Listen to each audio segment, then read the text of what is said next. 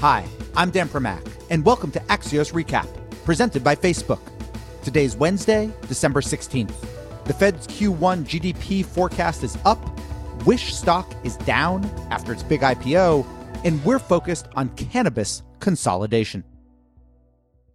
Earlier today, a pair of big Canadian cannabis companies, Aphria and Tilray, announced plans to merge. The combined company would be worth nearly 4 billion US dollars and would become the world's largest cannabis company in terms of annual sales. Oh, and in case you happen to own stock in one of them, Aphria shareholders will own 62% of the combined business, but it'll go by the name Tilray. Anyway, why it matters is that this deal reflects both the promise and pitfalls of one of North America's newest legal commodities. On the one hand, legal pot has never been hotter. Several more states legalized it during the November elections, and the House of Representatives even voted for federal legalization just a couple weeks ago, even though the Senate's not planning to take it up. Plus, both Aphria and Tilray have partnered with big name beverage makers to help incorporate cannabis into new liquid products. But on the other hand, neither company has quite gotten the expected sales surge from Canada's move last year to fully legalize.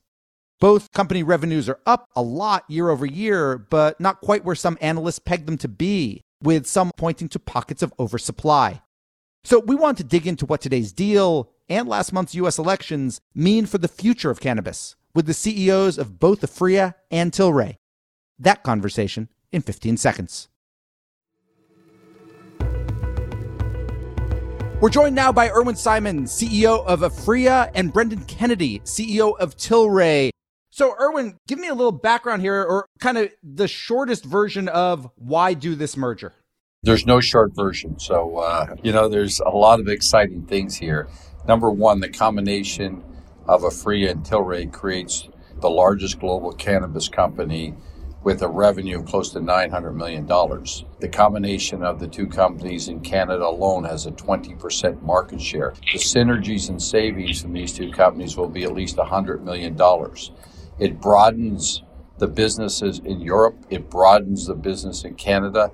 It gives us a good footprint here in the U.S. to be ready for, you know, legalization when it happens.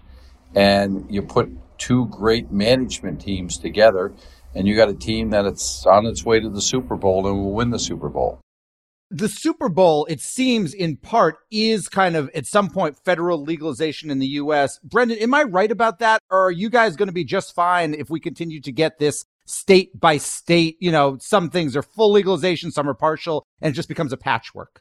I think there's three big opportunities in the world. One is the current opportunity in Canada in terms of adult use. The second is a really quickly developing medical uh, market in Europe. And then third, as you mentioned, is the US you know, for this past election cycle, I think it was really important that we saw five ballot measures uh, pass successfully in some very uh, red states Montana, uh, South Dakota, Mississippi. And so we woke up on a Wednesday in November and had you know, five additional Republican senators suddenly represent a district that has uh, legalized cannabis in some form. And I think that's a huge step uh, as we progress towards the end of prohibition you say progress to the end of prohibition. I mean, the, the ultimate goal is federal. And, and I'm curious, I recall you predicting to me maybe two years ago, we had a conversation that Donald Trump would try to federally legalize marijuana prior to the election.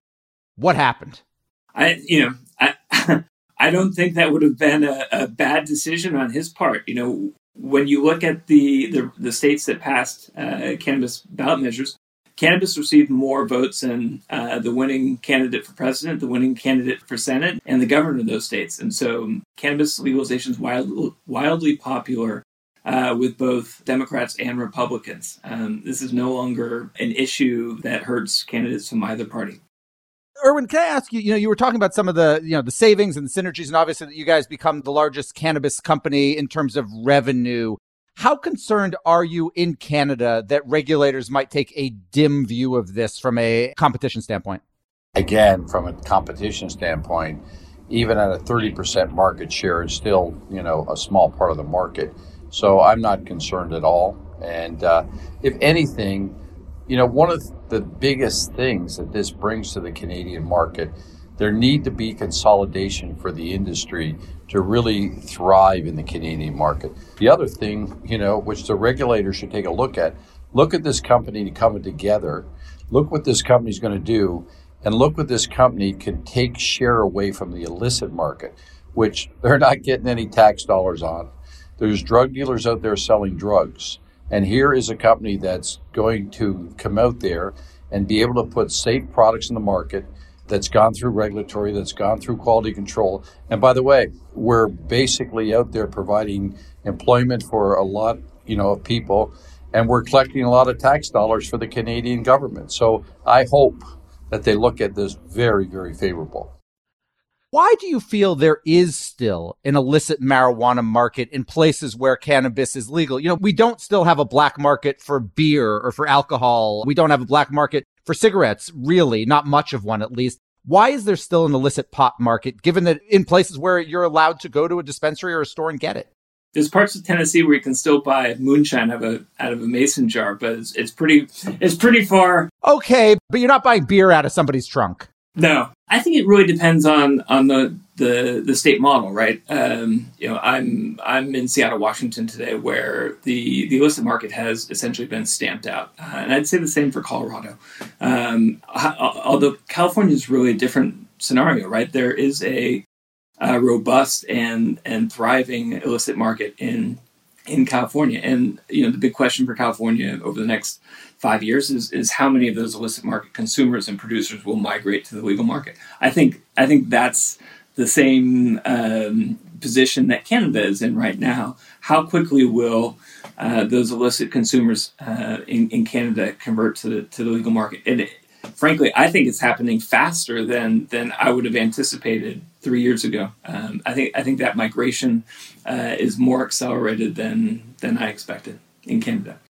And your question is a perfect question because if there's legalization, there's tax dollars, you're creating employment, it's going through regulatory, it's stamping out the illicit market. And I think that's why legalization in the US, that's why legalization should happen in Europe, is to get rid of that. Not decriminalization, because it just says then I'm not going to get charged with anything and I'm going to go to my local, you know, illicit market or my local drug dealer. But as Brendan said, you know, in Canada, there'll be over 3,000 stores. And the big thing here, what the company's got to do and what Aphria and Tilray will do, will really build upon our brands and consumers then become very brand loyal. And that's how we win market share. Brendan, I asked you earlier about Trump not trying to legalize marijuana pre election. There obviously was a House measure that passed, but obviously was going to go nowhere. How do you view in the US the federal politics now with Biden as president, a very slight Democratic House majority, and maybe a toss up in the Senate? I think all eyes are on Georgia. Can I ask, when you say all eyes are on Georgia, does that mean you think that if the Democrats win Georgia, that we could actually get federal legalization? I do. You wouldn't see it in the first hundred days, but I think you'd see it in the first, um, potentially in the first year. I do think that this next election cycle, um, you know, I know we just got through one, but you know, looking down the road a year, two years, I think you will see. You know, had it not been for COVID, you would have seen another three or four states, Idaho, uh, Oklahoma, uh, Missouri, you know, not um, liberal bastions that would have had cannabis legalization measures, but they just couldn't collect the signatures in, in COVID. And so I, I think once you flip another, you know, five or six uh, Republican senators, you know, three or four states, I think that's the end. The current position is unsustainable.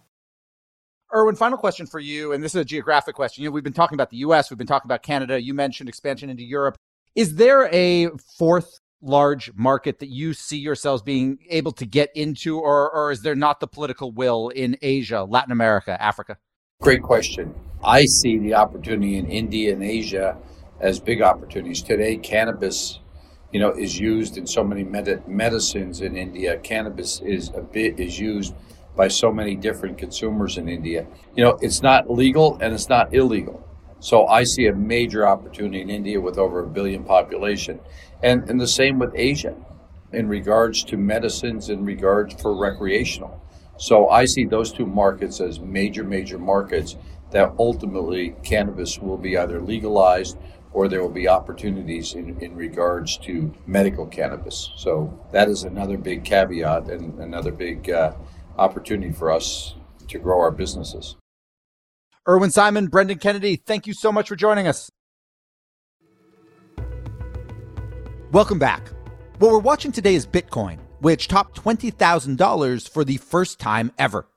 For context, it was below $7,000 at this time last year, with the rally largely being pegged to a domino buying effect among some well known Wall Street and Silicon Valley investors. In other words, someone like Paul Tudor Jones buys Bitcoin, and then other asset managers want to literally keep up with the Joneses. But quick caveat here before buying into the rocket ship, remember Bitcoin nearly hit the 20,000 mark back in 2017.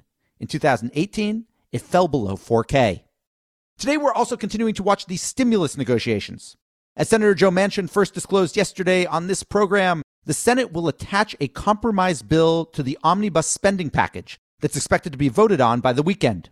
It would include things like enhanced unemployment benefits and a new round of PPP loans for small businesses, but not state or local aid or COVID related liability protections for schools and businesses. One big change from what Manchin said yesterday it now appears that direct checks to taxpayers are going to be included following White House pressure. No specifics yet, except that the payouts would be less than the $1,200 many people got in the spring. And finally, we'll be watching the Supreme Court, which today agreed to hear a case about whether or not college athletes should be able to receive compensation beyond tuition and room and board. Specifically, this is the NCAA's appeal of a case it lost in a lower court, which found that the association violated antitrust laws with its current policies. And we're done. Big thanks for listening. And to my producers, Tim Shovers and Naomi Shavin. Have a great National Chocolate Covered Anything Day. And we'll be back tomorrow with another Axios recap.